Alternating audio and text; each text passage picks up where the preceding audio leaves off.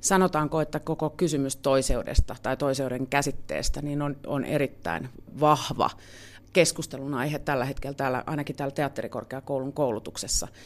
Hetkittäin minäkin leimaudun vanhaksi niin kuin keski-ikäiseksi sovinistiksi siinä keskustelussa, ja se on aina terveellistä. Että, ja silloin puhutaan ei pelkästään sukupuolesta, vaan puhutaan niin kuin vähemmistöistä. Tämäkin on mielenkiintoista, että monta kertaa näissä, tässäkin keskustelussa niin naiset, naiset ja muut vähemmistöt, niin sen voisi mun mielestä unohtaa tässä keskustelussa. Mutta, mutta täällä ainakin teatterikorkeakoulussa niin se keskustelu on tosi vallitseva ratkaiseva ja minusta se on kauhean tärkeää, että, että sitä käydään täällä, eli odottakaa kenttä, kun nämä täältä tulee. Siinä puhui Elina Knihtilä, näyttelijä ja näyttelijäopiskelijoiden opettaja. Tänään puhutaan siitä, miten elokuva-alalle saataisiin enemmän tasa-arvoa. Se, että nuoret tiedostavat, ei nimittäin riitä. Nyt setämiestenkin ajatukset pitäisi saada uusille kierroksille. Nyt alkaa kultakuume.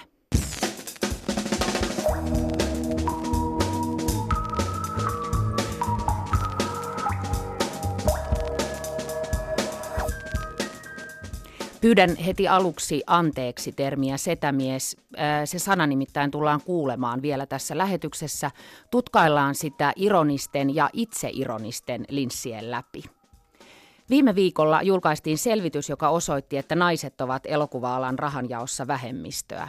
Alan toimijoista lähes puolet on naisia, mutta naisten ohjaamille elokuville ja naispuolisille elokuvataiteilijoille on ohjautunut viime vuosina vain neljännes tuotantoon suunnatusta julkisesta rahoituksesta. Pelkästään se, että elokuva- ja näyttämäalan koulutuksessa tiedostetaan tasa-arvoasiat ei tosiaankaan riitä.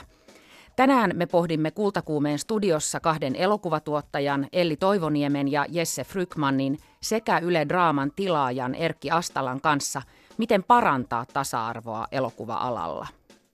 Toisin kuin olemme mainostaneet, studiossa ei siis olekaan tuottaja Markus Selin, sillä kesäflunssa kaatoi ison miehen sänkyyn. Tänään kuullaan myös lisää Elina Knihtilän ajatuksia. Saamme myös tietää, miltä sadan vuoden aikana syntyneet suomalaiset näyttävät valokuvissa, kun Hannu Pakarinen kertoo näyttelystään. Tämä viikko on myös dekkariviikko.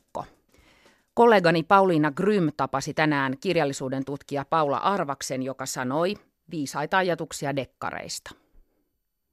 Dekkaritutkija Paula Arvas, me istumme nyt täällä Helsingin Ruttopuistossa. Jos tämä olisi dekkari, mitä tapahtuisi seuraavaksi? No nyt paistaa mahtavasti aurinko ja on ihana kesäpäivä, mutta ehkä jonkun rakennuksen takaa saattaisi löytyä jotain kiinnostavaa. Mitä se vaikka voisi olla? Öö, no jos ihan perinteisellä linjalla mentäisiin, niin sanoisin, että se olisi nuoren naisen ruumis. Kuka sen löytäisi? Varmaankin sen löytäisi koiran ulkoiluttaja.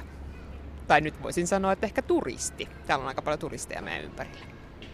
Sinulla on teesi, että dekkarien asema on muuttunut aiemmasta. Mm. Mitä on tapahtunut? No tämä ei ole vaan mun teesi, vaan tämä on mun ja mun kollegan Voitto Ruohosen teesi. Meidän kirjassa alussa oli murha johtolankoja rikoskirjallisuuteen. Mitä on tapahtunut? Rikoskirjallisuus Dekkari on tehnyt tosi pitkän matkan sellaisesta yksitasoisesta viihdekirjallisuudesta, jollaiseksi se miellettiin hyvin pitkään 1800-luvulta vuosikymmeniä tonne äh, ehkä 40-luvulle saakka, 30-40-luvulle saakka.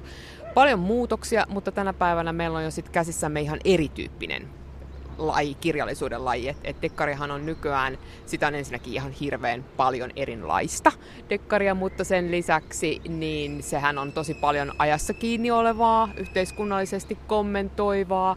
Siinä on monia sellaisia piirteitä, säilyneet vanhoja piirteitä ja tullut mukaan uudenlaisia piirteitä. Miksi tällainen muutos on tapahtunut? Uh, no tietysti uh, dekkarihan nauttii nykyään mieletöntä, mieletöntä suosiota. Ja se muutos liittyy tosi paljon tällaiseen niin asemanmuutokseen esimerkiksi toisen maailmansodan jälkeen, poliisiromaanin kehittymiseen.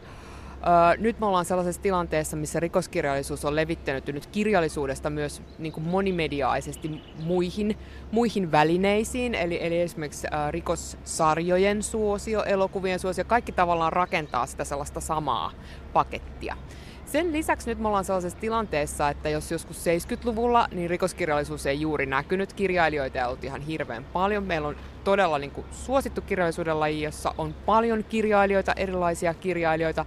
Mutta myöskin sitten semmoinen, äh, kun ennen voivoteltiin sitä, että ei ole kirjallisuus, että dekkarit ei näy kirjallisuusarvostelussa. No sekin muuttui jossain vaiheessa tosi paljon ja, ja tota, dekkareita arvosteltiin myös Hesarissa.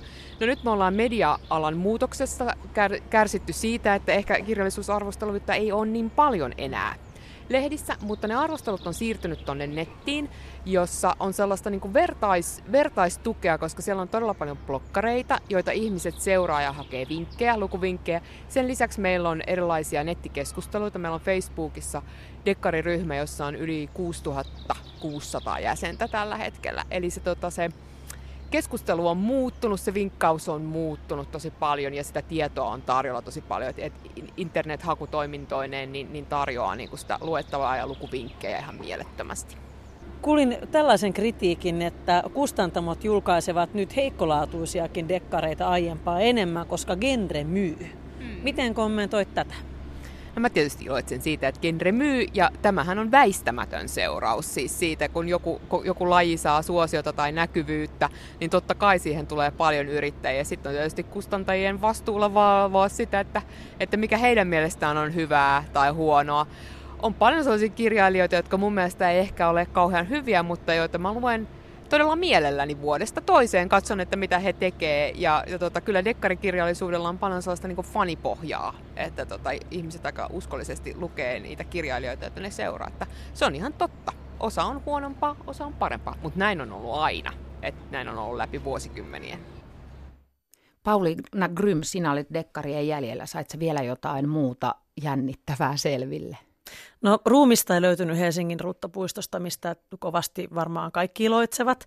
Ähm, huomasin itse sellaisen jutun, että jäin sen jälkeen, kun Paula arvasi siitä, lähti siitä puiston penkiltä, niin mulla oli tämmöinen Anna Janssonin tuore Pelon vangit-dekkari mukana laukussa ja annoin itselleni 20 minuuttia aikaa, että mitä siitä löydän. Niin pääsin sivulle 25, olin Ruotsissa, aivan unohtanut se, pitää mennä töihin – että olin aivan miettinyt, että ahaa, tämmöinen jännittävä kaappikello täällä on ja maailmanlopun ennustuksia on syyttäjä, joka on ehkä tehnyt tietynlaisia päätöksiä antaessaan tuomioita tietäessään, että meillä ihmisillä on enää rajallinen aika olla täällä vähemmän kuin vuosi.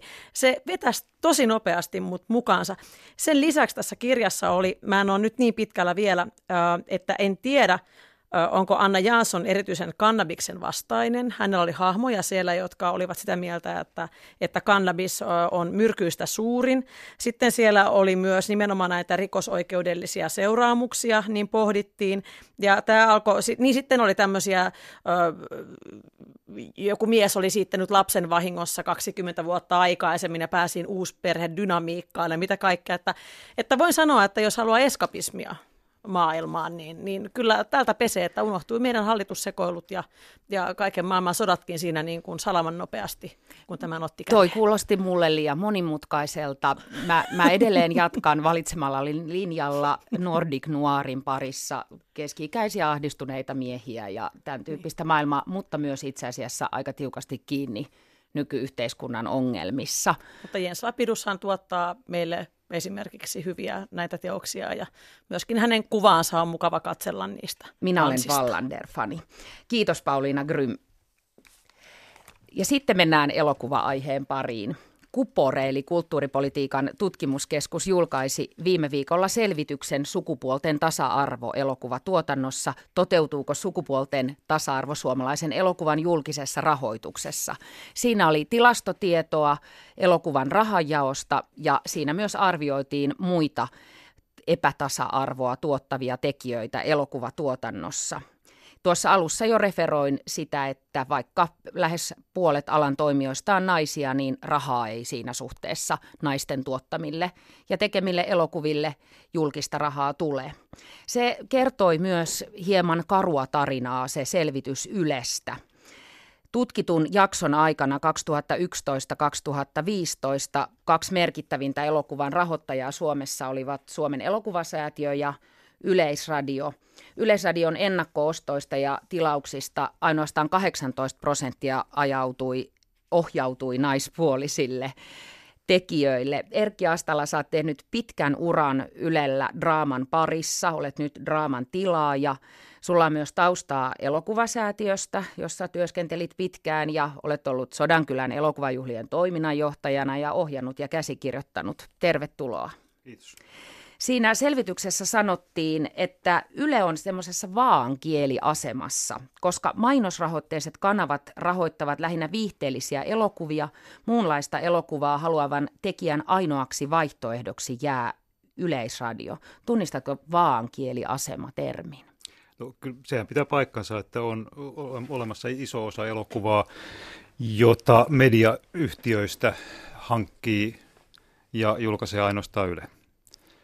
Äh, onko se vaan kieliasema? Äh, jokaisen elokuvan rahoitushan koostuu monesta elementistä ja, ja si, siinä vaaditaan usean rahoittajan päätökset äh, takana. Tietoisuus siitä, että elokuvan puolella Yle on ainoa vaihtoehto osalle elokuvaa, niin tota, sehän tarkoittaa sitä, että, että Ylellä on aika iso vastuu siinä.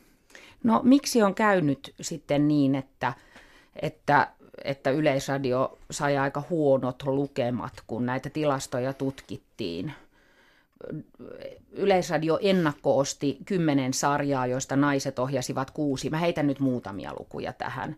Dokumenttielokuvista naiset ohjas 33 prosenttia ja pitkistä näytelmäelokuvista, joissa Yle on ollut rahoittajana 22 prosenttia. Mi- mistä, nämä on hankalia nämä luvut, koska koko elokuvan rahoitussysteemi on hankala, mutta pura lyhyesti sitä, että mistä on kysymys. No tota, mulla ei mitään hirveän hyvää vastausta ole siihen, että miksi näin on, on, on, on käynyt, mutta luvuthan on ihan sel, selkeät, oli ne sitten tota 20 tai 30 prosenttia, niin, niin tota, ihan selvästi on.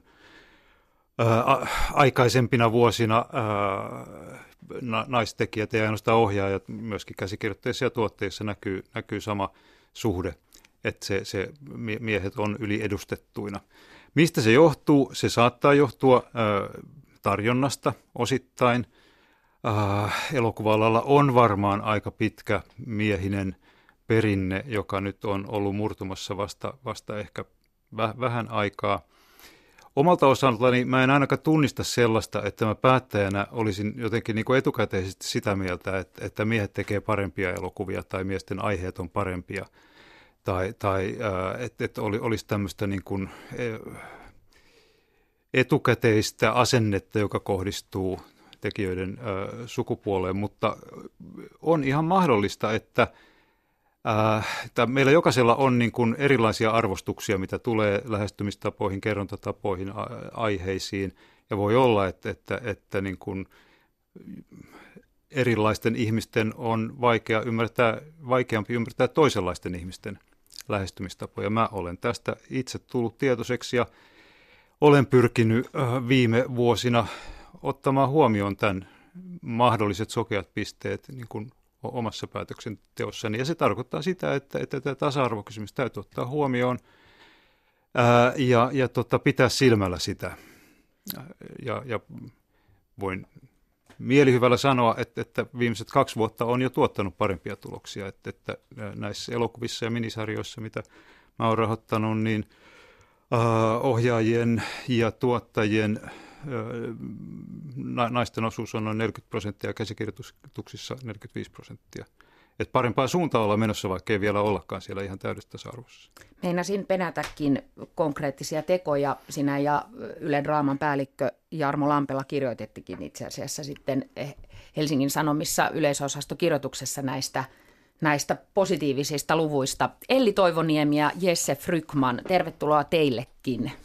Kiitos, kiitos. No miltä kuulosti rahoittajan kommentit?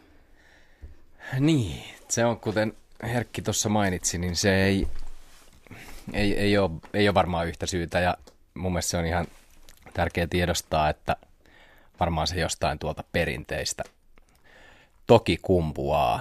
Itse, itse niin kuin nykypäivänä tässä hetkessä ja Solar Films ja näin niin kuin tekijän näkökulmasta, niin en mä kyllä ehkä en, en näe, että tämmöinen kysymys olisi oikeasti siellä jonkun valinnan perusteena lähdetään hankkeesta ja talentista ja ei kukaan ole koskaan oikeasti miettinyt, että puhutaan me nyt naisesta vai miehestä. Jesse Frykman, sä oot tosiaan tuottaja, työskentelet Sola, Solar Filmsissä, oot tuottanut fiktiota ja dokumenttiakin. Fiktion puolelta sellaiset yleisömenestykset kuin luokkakokouselokuvat on sinun Totta. tuottamiasi. Ja Elli Toivoniemi, ö, olet elokuvatuottaja ja ohjaaja ja tulet taas Tuffi Filmsistä, jonka päätuottaja olet. Lyhyt elokuvia, dokumentteja, kaksi pitkää näytelmäelokuvaa ja kuulut myös elokuva-alaa edustavaan yhteen, yhteen liittymään eli avainryhmään. Ja täytyy nyt sanoa, että mä sanotaan sinun kohdallasi niin kauan kuin vaikutat alalla, että olit siellä Oscar-gaalassa, pitääkö mun kaikki hoitaa lyhytelokuvan tuottajana. M- mitä sä ajattelet, että onko olemassa joku perinne, mistä, mistä se mitä hmm. kommentoi Erkki Astalan sanoja vähän? No ensinnäkin kiitos Erkki Astala sekä tästä että tästä mielipideosaston kirjoituksesta, jonka Jarmo Lampelan kanssa teitte. Ja kiitos myös siis Kuporan selvityksestä. Mielestäni voimme onnitella kaikki itseämme siitä, että olemme tässä pisteessä ja että meillä on ylipäänsä tunnistettu tällainen asia – tehty asianmukainen selvitys, saatu ö, numeroita paperille ja juuri näin, että, että luvut ovat selkeät ja mielestäni sieltä on nähtävissä ö, niin kuin ihan luettavissa niin kuin vinoumia, joihin on syytä tarttua, mutta niitä ei ole syytä murehtia. Eli niin kuin, ö, tavallaan just näin, että, että on se alku, missä niin kuin aletaan, että tunnistetaan, että meillä saattaa olla rakenteellisia – vinoumia meidän rahoitusjärjestelmässä.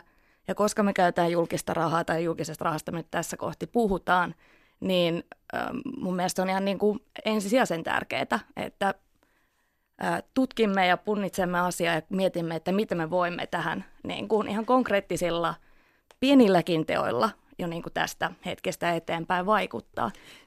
Se, että mistä nämä niin kuin kumpuaa, niin se on, se on kysymys, mihin varmaan kaikki meistä haluaisi vastauksen – ja kukaanhan meistä ei halua tulla määritellyksi niin kuin vain sukupuolensa tai jonkun yhden ominaisuuden kautta. Että mehän ollaan täällä ihan jostain muusta syystä tänäänkin.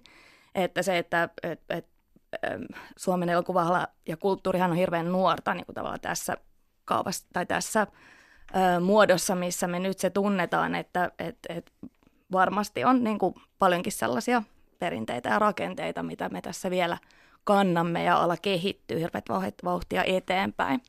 Mutta niin kun, niin, luvut on selkeät, että jotain tarvitsisi tehdä.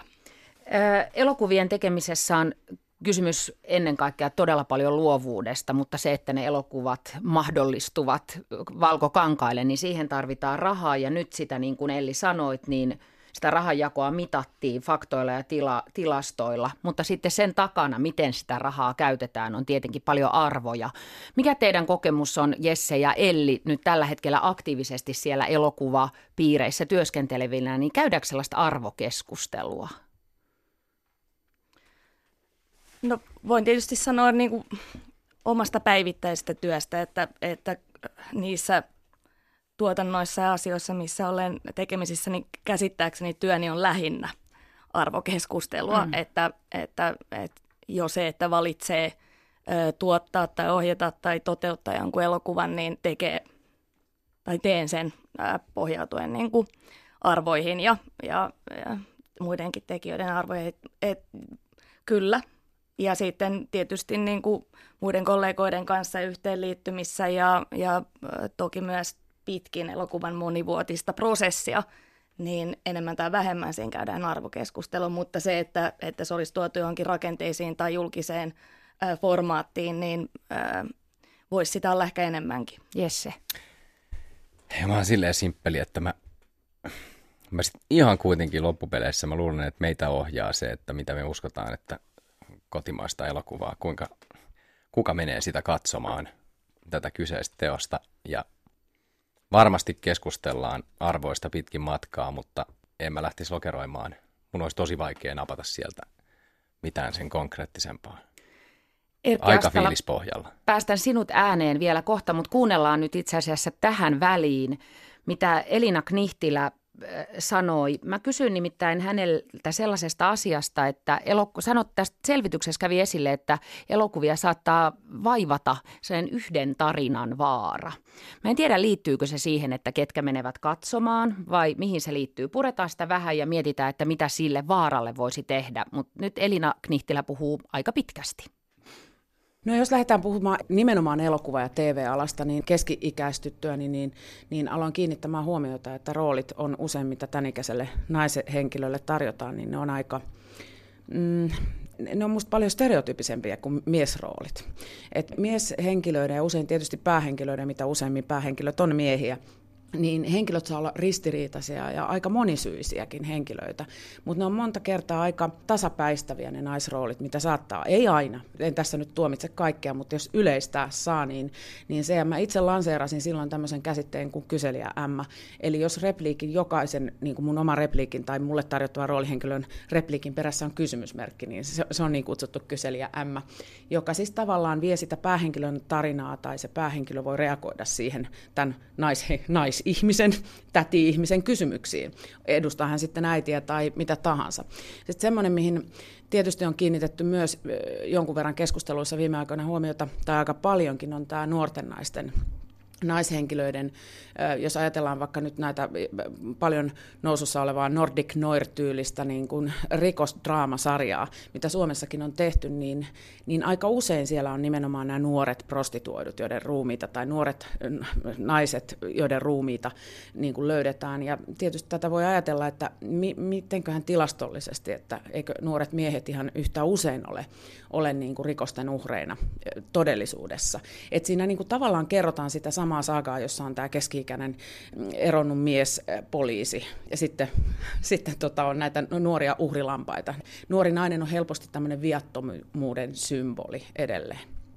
Selvityksessä tuli esille myös epämiellyttävä naishahmo, joka on joko seksuaalisesti hyvin aktiivinen, esimerkiksi, tai sitten tietyllä tavalla passiivinen naishahmo. Miksi elokuvassa sitten olisi niin vaikeaa, jos se nainen ei olekaan niin helposti käsiteltävissä? Niin, no tähän kertoo tietysti sitten näiden päätösten, jotka lukee niitä sisältöjä ja käsikirjoituksia, ehkä heidän, heidän myös asenteistaan ja omista näkökulmistaan. Eli tässä kohtaa nousee taas se, että mistä näkökulmasta me katsotaan sitä esimerkiksi valkokangasta, tai jos puhutaan teatterista, niin näyttämään, että kenen katse määrittää sitä, ja kenen, silloin kenen arvomaailma ja kenen niin kuin näkökulmat sitä määrittää. Ja silloin jotkut naishenkilöt voidaan jostain tietystä näkökulmasta, joka on musta aika terveisiä 50-luvulta näkökulmia, vähän semmoisia setämiesten ja papparaisten näkökulmia, niin ne vaan on kiertänyt stereotypioiden myötä niin kuin tarinasta toiseen. Ja itse olen ollut tilanteessa, olen aikoinaan tehnyt TV-komediaa paljonkin, jossa, jossa eräs setämies on sanonut, että, että sit muistakaa, että te näyttele humalaisia, että se on vastenmielistä ja stylatkaa nämä naiset. Tämmöiset asenteet plus semmoiset asenteet, että mä, mä niin kuin, tavallaan se sokeus siinä päätöksenteossa myös, että minkälaisia tarinoita kerrotaan, niin liittyy myös siihen, että aika mutupohjalta tehdään analyysejä yleisön maustakin. Tämä on yksi asia, joka liittyy myös tähän, että miten, miten niin joku nainen on epämiellyttävä tai muuta, niin liittyy sellaisiin yleistyksiin, että esimerkiksi 30-vuotiaat naiskatsojat, jos on kohde yleisönä, niin, niin sitten joku setämies saattaa oikeasti tai onkin päästänyt suustaan lauseen, että, että tota, niin no 30-vuotiaat naiset hän haluaa nähdä romantiikkaa. Mitä? Niin kuin millä perusteella? Eikö 30-vuotiaat naiset ole ihan yhtä heterogeeninen ryhmä kuin kuka tahansa katsojaryhmä? Musta toi epämiellyttävän naisen, mä oon aina itse rakastanut esittää näitä niin kutsuttuja epäsovinnaisia, epämiellyttäviä naisia, enkä aio ikinä lopettaa sitä, koska niin, niin kauan kun niihin voi tuoda ihan sitä inhimillisyyttä ja purkaa sitä normiajattelua, joka liittyy tuommoiseen yhteen näkökulmaan, niin niin kauan aion kyllä tehdä niitä. Sitten siirryn prinsessarooleihin. No Elina Knihtilä sanoi siinä, että, että ollaan jotenkin stereotypioissa edelleen kiinni. Miten niistä päästään eroon, jos näin on? Kuka aloittaa? No, se, se, tunnistan tämän kyllä itse hyvinkin, ja vaikka olenkin sekä setämies että päättäjä, niin niin tota, äh, väitän, että olen tässä pitkän uran aikana aika monta kertaa joutunut niin kuin kommentoimaan ju, juuri sitä, että, että niissä ehdotuksissa on, on siis äh, sukupuolen mukaan määrittynyt stereotyyppinen ihmiskuva sekä mies- että naishahmoissa. Ja, ja se on, äh, miten siitä päästään, varmaan siitä päästään samalla tavalla kuin, kuin että, että jos, jos niin kuin, tämä ongelma on se, että kenen tarinoita kerrotaan ja mistä näkökulmasta, ja sitten meillä on se ongelma, että kuka, kuka niitä kertoo, joka näkyy tässä epätasa-arvossa te- tekijöiden suhteen. Samalla tavalla tästä päästään, kun se asia nostetaan esiin ja keskustellaan siitä ja ollaan tietoisia siitä, että, että si- siinä äh, tarvitaan muutosta, että siinä sekä, sekä tekijöiden että tuottajan että päättäjän täytyy haastaa toisiaan itseään niin kuin entistä enemmän. Jesse Frykman, luokkakokouselokuvat on vähän sellaisia jätkäelokuvia, mutta ei, ei tungeta nyt niitä mihinkään lokeroon. Mm. Mutta miten sä tuottajana, kun sä luet käsikirjoituksia, niin kiinnität sä huomiota semmoisiin asioihin, mistä Knihtilä puhuu? No kyllä mun täytyy tunnustaa, että en mä ehkä ton niin kuin miehen ja naisen. Mä tunnistan ton stereotypia keskustelun niin kuin tosi hyvin. Ja, mutta tota, se, että jos vaikka lukiessani luokkakokouskäsikirjoitusta, niin mä näen siellä niin kuin ystävyyttä ja mä näen siellä kohellusta ja se resonoi muhun ja kokemukseni perusteella se sitten resonoi niin paljon, että siitä tehtiin elokuva ja, ja sitten se resonoi kansaan myös jollain tavalla. Se, että olisiko se niin kuin miehet, naiset kysymys, niin tota, no onhan se, onhan ne nyt on ne tietysti miehiä. Ei siitä, sitä niin kuin käy kieltäminen. Se, sitä ne on siinä. Se on, puhutaan niin kuin body-komedioista, joka on jo valmiiksi semmoinen, niin kuin, että okei, tässä on niin kuin kolmen jätkän kohellusjuttu. Niin se jätkä vaan on siellä. Ja tässähän ei haeta nyt sitä, että miehet, mieshenkilöt poistettaisiin niin, elokuvista, niin, vaan tässä haetaan ehkä uudenlaisia tapoja – kertoa tarinoita. Elli Toivoniemi, minkälaisia ajatuksia sulla on herännyt?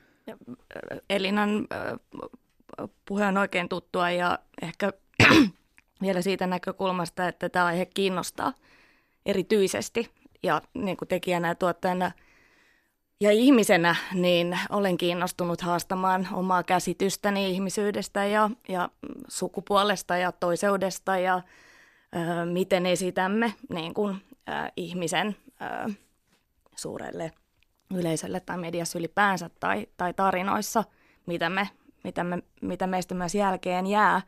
Et se, mikä, mikä on alkanut tuntua enemmän tärkeältä, on, on juuri se, että mitä, mitä meistä jälkeen jää ja mitä me seuraaville ö, opetamme ja miten, miten me nähdään tämä maailma. Että kyllä niin kuin tuntuu, että tuo seuraava sukupolvi tuolla, joista joitain, joitain yksilöitä tunnen tuolta nuoremmastakin polvesta, niin ää, se ajattelu on jo aika, aika pitkällä ja on ollut jotenkin mahtavaa oppia sieltä lisää ja jotenkin haastaa aina uudella, tulla uudelleen haastetuksi siitä, että kuinka paljon olettamuksia itsellä on ää, liittyen sukupuolittuneisiin henkilöihin tai, tai stereotypioihin ylipäänsä.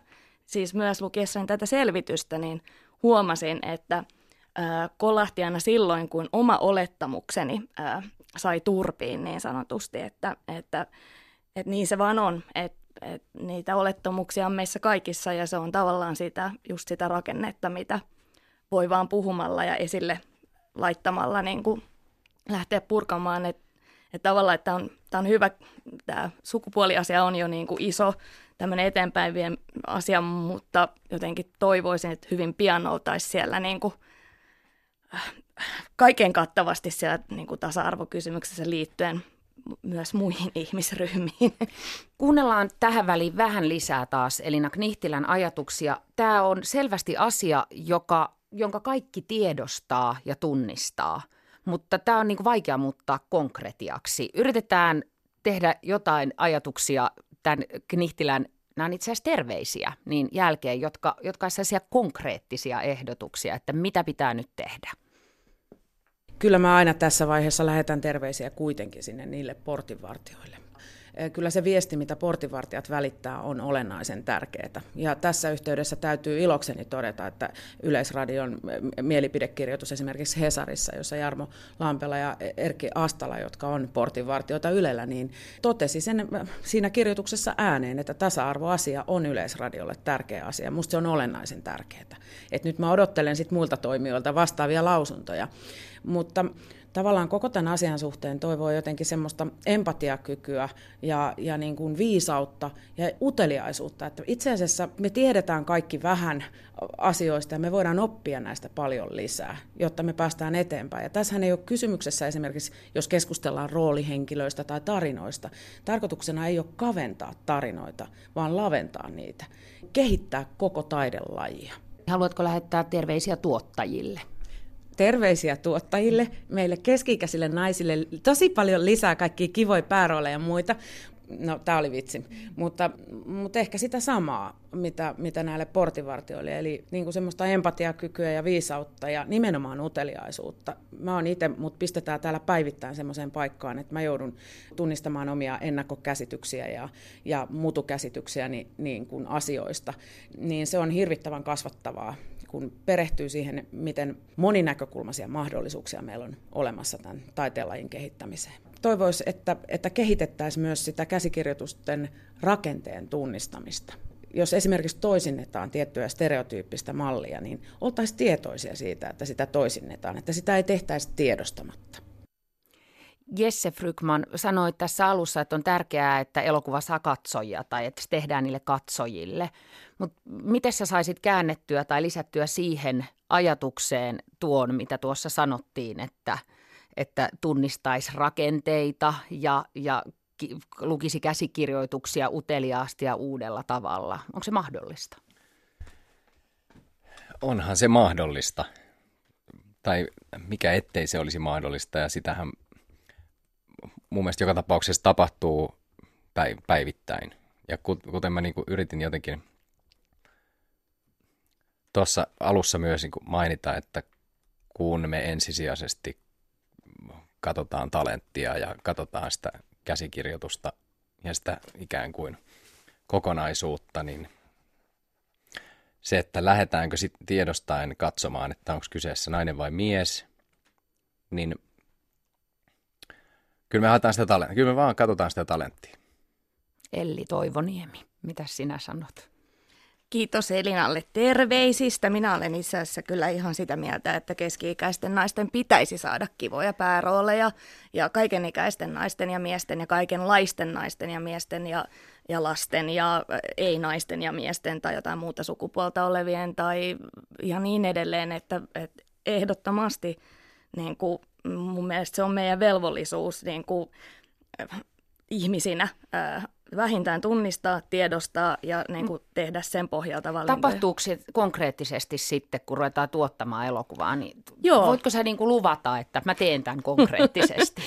no kyllä, mä, mä teen sitä koko ajan, niin kuin parhaani teen. Ja, ja aina voi parantaa ja aina voi niin kuin, tuoda tietoisemmaksi ja tehdä vielä niin kuin, vielä tietoisempia valintoja. Toki niin kuin todellisuus on niin kuin lupauksia ihmeellisempää, kuten tiedämme, että et, et, aina ei voi tehdä niitä valintoja, mitä ehkä haluaisi. Ja etenkin tällaisessa bisnessä, bisneksessä, missä niin kuin puhutaan aika isoista päätöksistä, jotka vaikuttaa tosi monien ihmisten ää, elämään ja elantoon ja, ja uraan ja niin poispäin, niin – niin kyllä mä niin kuin koen, että me tuottajat ja portinvartijat, tai ollaan jossain määrin myös niitä portinvartijoita, että, että tietysti harjoitamme ammattiamme ja niin kuin omista lähtökohdistamme ja mieltymyksistämme käsin, mutta että et, et, et se täytyy tunnistaa, että me käytämme valtaa myös näiden tarinoiden valitsemisessa. No sit siellä on pöydän päässä varsinainen portinvartija. Erkki Astala, voitko sanoa, että mikä sinun sellainen konkreettinen tekosi olisi tasa-arvon parantamiseksi? Sinua tässä vähän kiiteltiinkin. No mun mielestäni ö, olisi aika yleensä aloittaa keskustelu siitä, että meil, meillähän on niin kuin oman henkilökunnan tasa-arvo-ohjelma olemassa, joka on itse asiassa tuottanut aika hyviä tuloksia. Ö, oman henkilökunnan osa, osalla tasa-arvo toteutuu niin kuin jo aika hyvin yleensä. Et pitäisikö Ylen laatia myöskin hankintaohjelmia koskeva tasa-arvo-ohjelma. Ja, ja tota, ää, varmaan meidän kannattaisi keskustella sitten Alan kanssa vähän siitä, että, että, että millainen se ohjelma olisi ja mitä kaikkia asioita ja millä tavalla siinä pitäisi ottaa huomioon. Mutta joo, se olisi sellainen konkreettinen teko, jota, jota tota Ylen ainakin osaltaan pitäisi miettiä. Tuottajat, miltä kuulostaa? No mä mietin sitä niin kuin taas talentin kannalta, että jos olisi joku tämmöinen luokittelujärjestelmä tai kiintiöjärjestelmä, niin haluuko joku talentti oikeasti tulla leimatuksi vaikka sukupuolensa perusteella tai Olisiko sekin? Ei se tarvitse olla mikään kiintiöjärjestelmä. Mm. Siis ky- kyse on siitä, että selkeästi ilmastaan tavoitteet. Mm. Ää, ja ja niin kuin nyt on, on ehkä, ehkä meistä päättäjistä jotkut itse tykönään il, niin toteuttaneet jo sitä, sitä tavoitetta, mutta et selkeästi ilmastaan se tavoite, että, että tasa-arvo on sekä mitä tulee tekijöihin, että sanotaan vaikka ihmiskuviin. Hmm. Tasa-arvo ja monimuotoisuus on, on, on tavoitteita. Tähän pyritään. Selkeä viesti alalle. Kyllä, ja mä jotenkin tuohon haluaisin myös sanoa, että e, e, ensinnäkin kuulostaa hyvälle, kuulostaa järkevälle ja ylipäänsä, niin kuin, ylipäänsä kaikenlainen läpinäkyvyys ja selkeys ja tilastointi ja siis hyvin ar- arkisilta ja tavallaan pienet teot niin kuin tekee sitä rakennetta näkyväksi, jolloin tavallaan myös kiintiöittäminen tällainen muuttuu ikään kuin turhaksi vähän kuin luonnostaan, koska siihen kiinnitetään huomiota ja se on, on niin kuin nähtävissä muillekin kuin vain niissä tilanteissa ää, kauppaa käyvien kesken, joka taas sitten lisää niin kuin epäluottamusta. Hirveä asia on se, että meidän keskustelumme loppuu, mutta Jesse, jos sulla on joku tiivis kommentti, niin saat sanoa se vielä. No ei, mä, mä, mä toivoisin, että me oltaisiin ikään kuin jo tossa, että me ollaan niin kuin siitä ajasta, että tämä on niin hienosti pöydällä ja tästä keskustellaan ja olet, oletetaan ikään kuin, että ollaan pois siitä, mistä Elli puhuu mm. ja, ja toteutetaan Peace. ja tehdään sitä, mitä, missä. Kiitoksia. Sovitaan, että tehdään tämä kaikki, tehdään mistä tämä. nyt, mitä toivotaan. Miltä näyttävät suomalaiset? Valokuvataiteilija Hannu Pakarinen matkusti läpi satavuotiaan Suomen ja kuvasi ihan tavallisia suomalaisia, jotka ovat syntyneet vuosina 1917-2017. Pakarinen kuvasi yhden ihmisen jokaiselta itsenäisyyden vuodelta ja nyt ne kuvat ovat esillä Sinnerbykoffin taidemuseossa Helsingissä – Toimittaja Sari Möttönen tapasi Hannu Pakarisen valokuvien ensiprinttien äärellä jo itse asiassa viime talvena. Silloin kuvista oli otettu 90. Mä oon halunnut kuvata ihan tavallisia suomalaisia ihmisiä. Monta kertaa niin valokuvaajat kiinnostuu, myös itse kiinnostun niin kuin aika paljon marginaali-ilmiöistä. Mutta että jotenkin mä oon niin ajatellut tavallaan sitä, että tota, että mä nimenomaan haluaisin nostaa tavallisen suomalaisen ihmisen esiin näiden valokuvien kautta. Sitten, sitten myös, mä oon jotenkin niin kuin pyrkinyt kuvaamaan myös ne ihmiset sillä tavalla, että niistä kuvista ei hirveästi voisi kuitenkaan päätellä sitä, että onko toi ihminen nyt upporikas vai, vai onko vähän niin kuin toimeentulorajan niin kuin ala, alapuolella elävä so, sosiaaliturvan niin kuin varassa elävä ihminen. Että, että jotenkin vähän semmoinen niin kuin, demokratia-ajatus, että kaikki ollaan samalla viivalla, että kaikki me ollaan vain ihmisiä, tai kaikki me ollaan nimenomaan ihmisiä.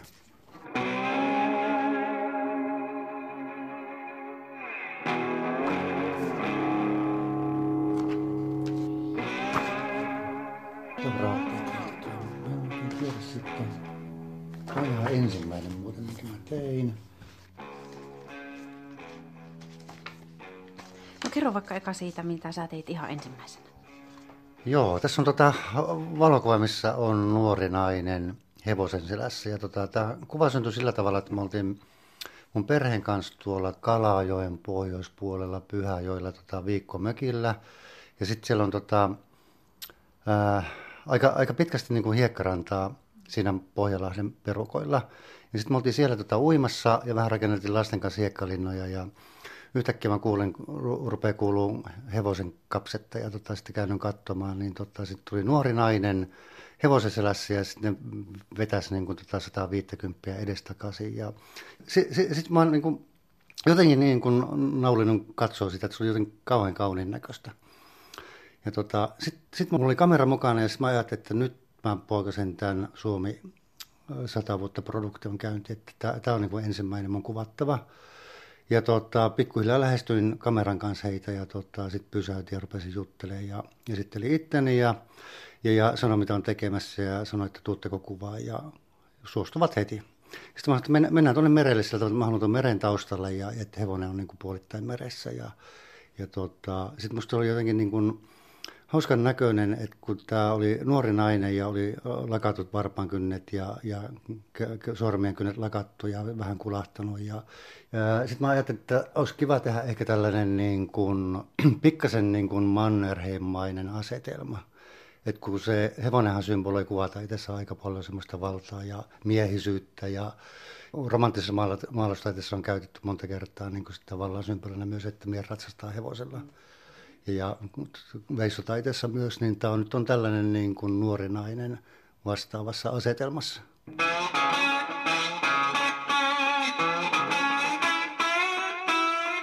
Miten tai minkälaisia visuaalisia ajatuksia sulla oli silloin, kun lähdit tekemään tätä projektia? Että miltä sä halusit, että nämä kuvat näyttää? Öö, ehkä mulla on melkein niin kuin jokaisen uuden tämmöisen valokuvausprojektin alla semmoinen olo aina, että, että jos ne kuvat olisi, olisi musiikkia, niin olisi sellaista tota, kolmen soinnon pehmopunkrockia, mutta että, siis mä huomaan, huomaan kyllä melkein aina, että, että sitten sit kun mä oon tehnyt sitä tarpeeksi pitkälle, niin niistä ei tulekaan tota, punkrockia, vaan niistä tulee enemmän tämmöistä Mississippi bluesia. Ja tota, en, en, en kyllä niin kuin hirveästi ajatellut. Mä ajattelin vaan sillä tavalla, että siinä täytyisi niin kuin näkyä hyvin, hyvin paljon semmoinen niin kuin kansan erilainen kirjo. Että siinä tulisi että olisi vähän tämmöinen niin kuin myös niin kuin tilastotieteellinen produktiot siinä, niin kuin, että mikä on niin kuin naisten osuus, mikä on miesten osuus, paljonko on saamelaisia sarjassa, romaaneja, maahanmuuttajia ja niin edelleen.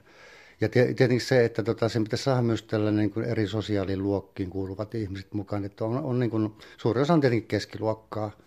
Ja tuolla tavalla, kun sä teet, teet tällaisia kuvausmatkoja vähän extempore ympäri Suomea, niin tota, helposti siitä tuleekin aika keskiluokkainen sarja. Koska tota, sitten semmoiset niin kuin yhteiskunnalliset niin kuin marginaali-ilmiöt ei oikein näy päivässä aikana tai illassa aikana katukuvassa. Ja tietenkin paikallisesta ravintolasta löytyy sitten aina niin kuin tota, e-, e-, enemmän tämmöistä kansan syvät revit. Sitten, sitten alun perin mulla oli myös sellainen ajatus, että ne ihmiset saisi itse vaikuttamaan sen paljon niihin, niihin kuviin. Sillä tavalla, että vähän tämmöinen kansankamerametodi, että tota, ihmiset saisi itse päättää, mitä niillä on päällä, missä he tulee kuvatuksi, millä tavalla he tulee kuvatuksi. Että jos haluaa halu myös jotenkin niin kuin vähän lavastuksellisia elementtejä, niin se olisi ollut ihan hauska. Mutta niin kuin käytännössähän se menee kuitenkin sillä tavalla, että jos sä oot vaikka Puolangan K-kaupan pihassa ja tapaat ihmisen ja, ja, ja rupeat juttelemaan hänen kanssa, niin se tilanne tulee niin yllättäen ihmisille, että ei ole niin harmaita hajuakaan siitä, että millä tavalla he haluaisivat tulla kuvatuksi. Eli tota, kyllä sitten täytyy kuvaajan päättää hyvin pitkälle, että missä kuvataan ja millä tavalla kuvataan. No, hei, miten, mitä osaat sanoa siihen, että mikä niitä ihmisiä, ketkä kiinnittää sun huomioon, niin mikä niitä yhdistää? Mikä on semmoinen asia ihmisessä, mikä kiinnitti sun huomioon? Ei, ei tuohon voi oikeastaan niin suoraan vastata, vastata. Että se saattaa olla niin kuin pienetkin että niin kategorisesti kaikki ihmiset on kiinnostavia. Että kaikista ihmistä löytyy aika niin kuin paljon sellaisia asioita, miksi miksi se olisi niin kuin hyvä kuvata tai miksi he voisivat tulla kuvattaviksi. Että, että mulla ei ole mitenkään tässä minkäännäköistä sellaista ää, ennakkoajatusta, että tiety, tietynlaiset ihmiset niin kuin ottaisin tähän sarjaan mukaan, vaan nimenomaan haluaisin, että tässä olisi aika vahvasti semmoinen koko kansankirjo mukana. Miten sä oot ylipäätään ajatellut näitä ihmisiä, että pitääkö heidän niin sanotusti näyttää hyvältä näissä kuvissa? To, to, toi on kyllä niin kuin hirveän paha kysymys, koska tota, kyllä jokainen niin kuin ihminen, joka astuu kameran eteen, haluaa sitten sitä varmaan semmoisen ikään kuin edustavan muotokuvan ja että näyttää niin kuin hyvälle. Ja yleensä se niin kuin muotokuvatraditio on sillä tavalla, että ihmiset haluaa myös hymyillä kuvissa ja olla iloiset, sen tulee tosi positiivinen, positiivinen meininki. Ei kaikki tietenkään, että joidenkin kanssa pystyy niin kuin, myös niin kuin ikään kuin revittelemään vähän enemmän kuvissa. Ja tota, tietenkin itse niin valokuvataiteilijana haluaa hakea myös pikkasen niin kuin muunlaisia niin kuin tasoja siihen kuvaan. Että, että hirveästi tässä ei ole niin tullut sillä, sillä, sillä tavalla niin ristiriitoja kuvattavien kanssa, että olisi ollut kauhean niin näkemyseroja, koska tota, siis me aika pitkään kyllä, kyllä niin jutellaan siitä kuvasta ja niistä käyttötarpeista, minne ne tulee. Ja mä selitän kuvattaville myös, että mitä mä sitten itse myös niin kuin haen sitten niin kuin loppupelissä, että kun kuvaukset on tehty. Ja tota, monet kyllä niin kuin sanoo sitten, että, että hän, hän kyllä niin kuin luottaa sitten sun valintoihin, että, tota, että, että mitä, mitä niin kuin kuvia valitset sieltä. Missä määrin sä ajattelit, että sä lähdet kuvaamaan sitä, että miltä suomalaiset näyttää tai mitä on tätä kansaa, suomalaisuutta? Kyllä siinä oli, oli niin alun perin jonkinlaisia niin kuin hataria ajatuksia siitä, että, että miten se suomalaisuus ja Suomi ilmenisi niissä kuvissa. Mutta jotenkin, jotenkin sitten siis niin kuin matkan varrella on vaan niin kuin muotoutunut semmoiseksi vähän niin kuin road-fotografimaiseksi tota, produktioksi, että tota, että mä oon jotenkin yrittänyt itse heittäytyä semmoiseen flow-tilaan, että tota, en hirveästi lähtisi kontrolloimaan oikeastaan yhtään mitään, vaan antaisin niiden tilanteiden viedä eteenpäin niin kuin on käynytkin. Ja tota, sitten mä oon kuitenkin vaan niin luottanut, että okei, mä kuvan Suomessa suomalaisia, että väkisinkinhän se suomalaisuus ja Suomi tulee niistä kuvista esille. Ilman se, että siihen täytyisi jotenkin vängällä väkisin lähteä laittamaan jotakin sellaisia niin kuin symbolisia elementtejä, mikä niin kuin johdattelisi katsetta jotenkin tiettyihin historiallisiin tapahtumiin tai, tai että miten voisi tulkita tavallaan, että minkälaisia me suomalaiset ollaan tai, tai mikä tämän niin kuin kuvauspaikan jotenkin tämmöinen poliittinen merkitys voisi olla.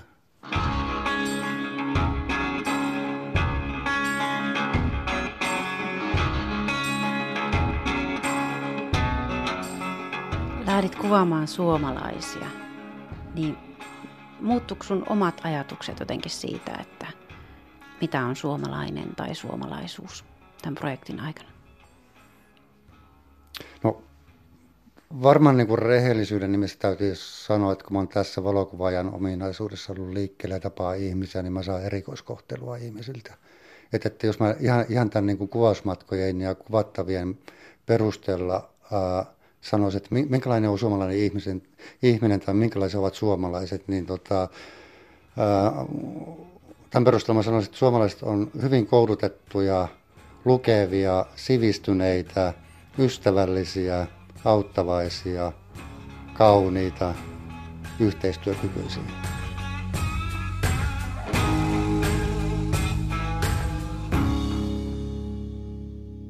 Hannu Pakarisen valokuvanäyttely 100 vuotta 100 kuvaa on esillä Sinerbykoffin taidemuseossa Helsingissä syyskuun alkuun saakka. Palataan vielä ihan hetkeksi elokuvaan. Sodankylän elokuvajuhlat nimittäin käynnistyvät tänään.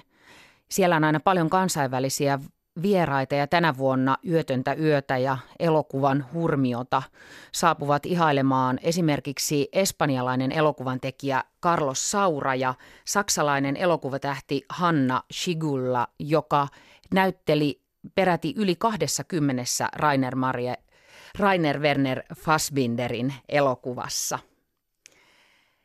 Sodankylässä saa myös ensi-iltansa vuosikymmeniä elokuvajuhlia johtaneen Peter von Baagin kesken jäänyt dokumenttifilmi Lauluja Utopiasta. Sen saatto loppuun Jouko Aaltonen ja se kertoo Agitpropin vaiheista. Huomisessa kultakuumeessa Sari Möttönen selvittää, mitä on vihertaide. Vihreys on puita, mutta se on myös ravintoa ja suojaa, niin kuin me tiedämme. Keravan taidemuseo esittelee vihertaiteen monia puolia – Museojohtaja Arja Elovirta vie kultakuumeen näyttelykierrokselle ja kuvataiteilija Raimo Saarinen kertoo, miksi on tärkeää pohtia ihmisen ja luonnon suhdetta. Aika monimutkaista suhdetta. Nyt minä sanon teille moi moi kuulemiin.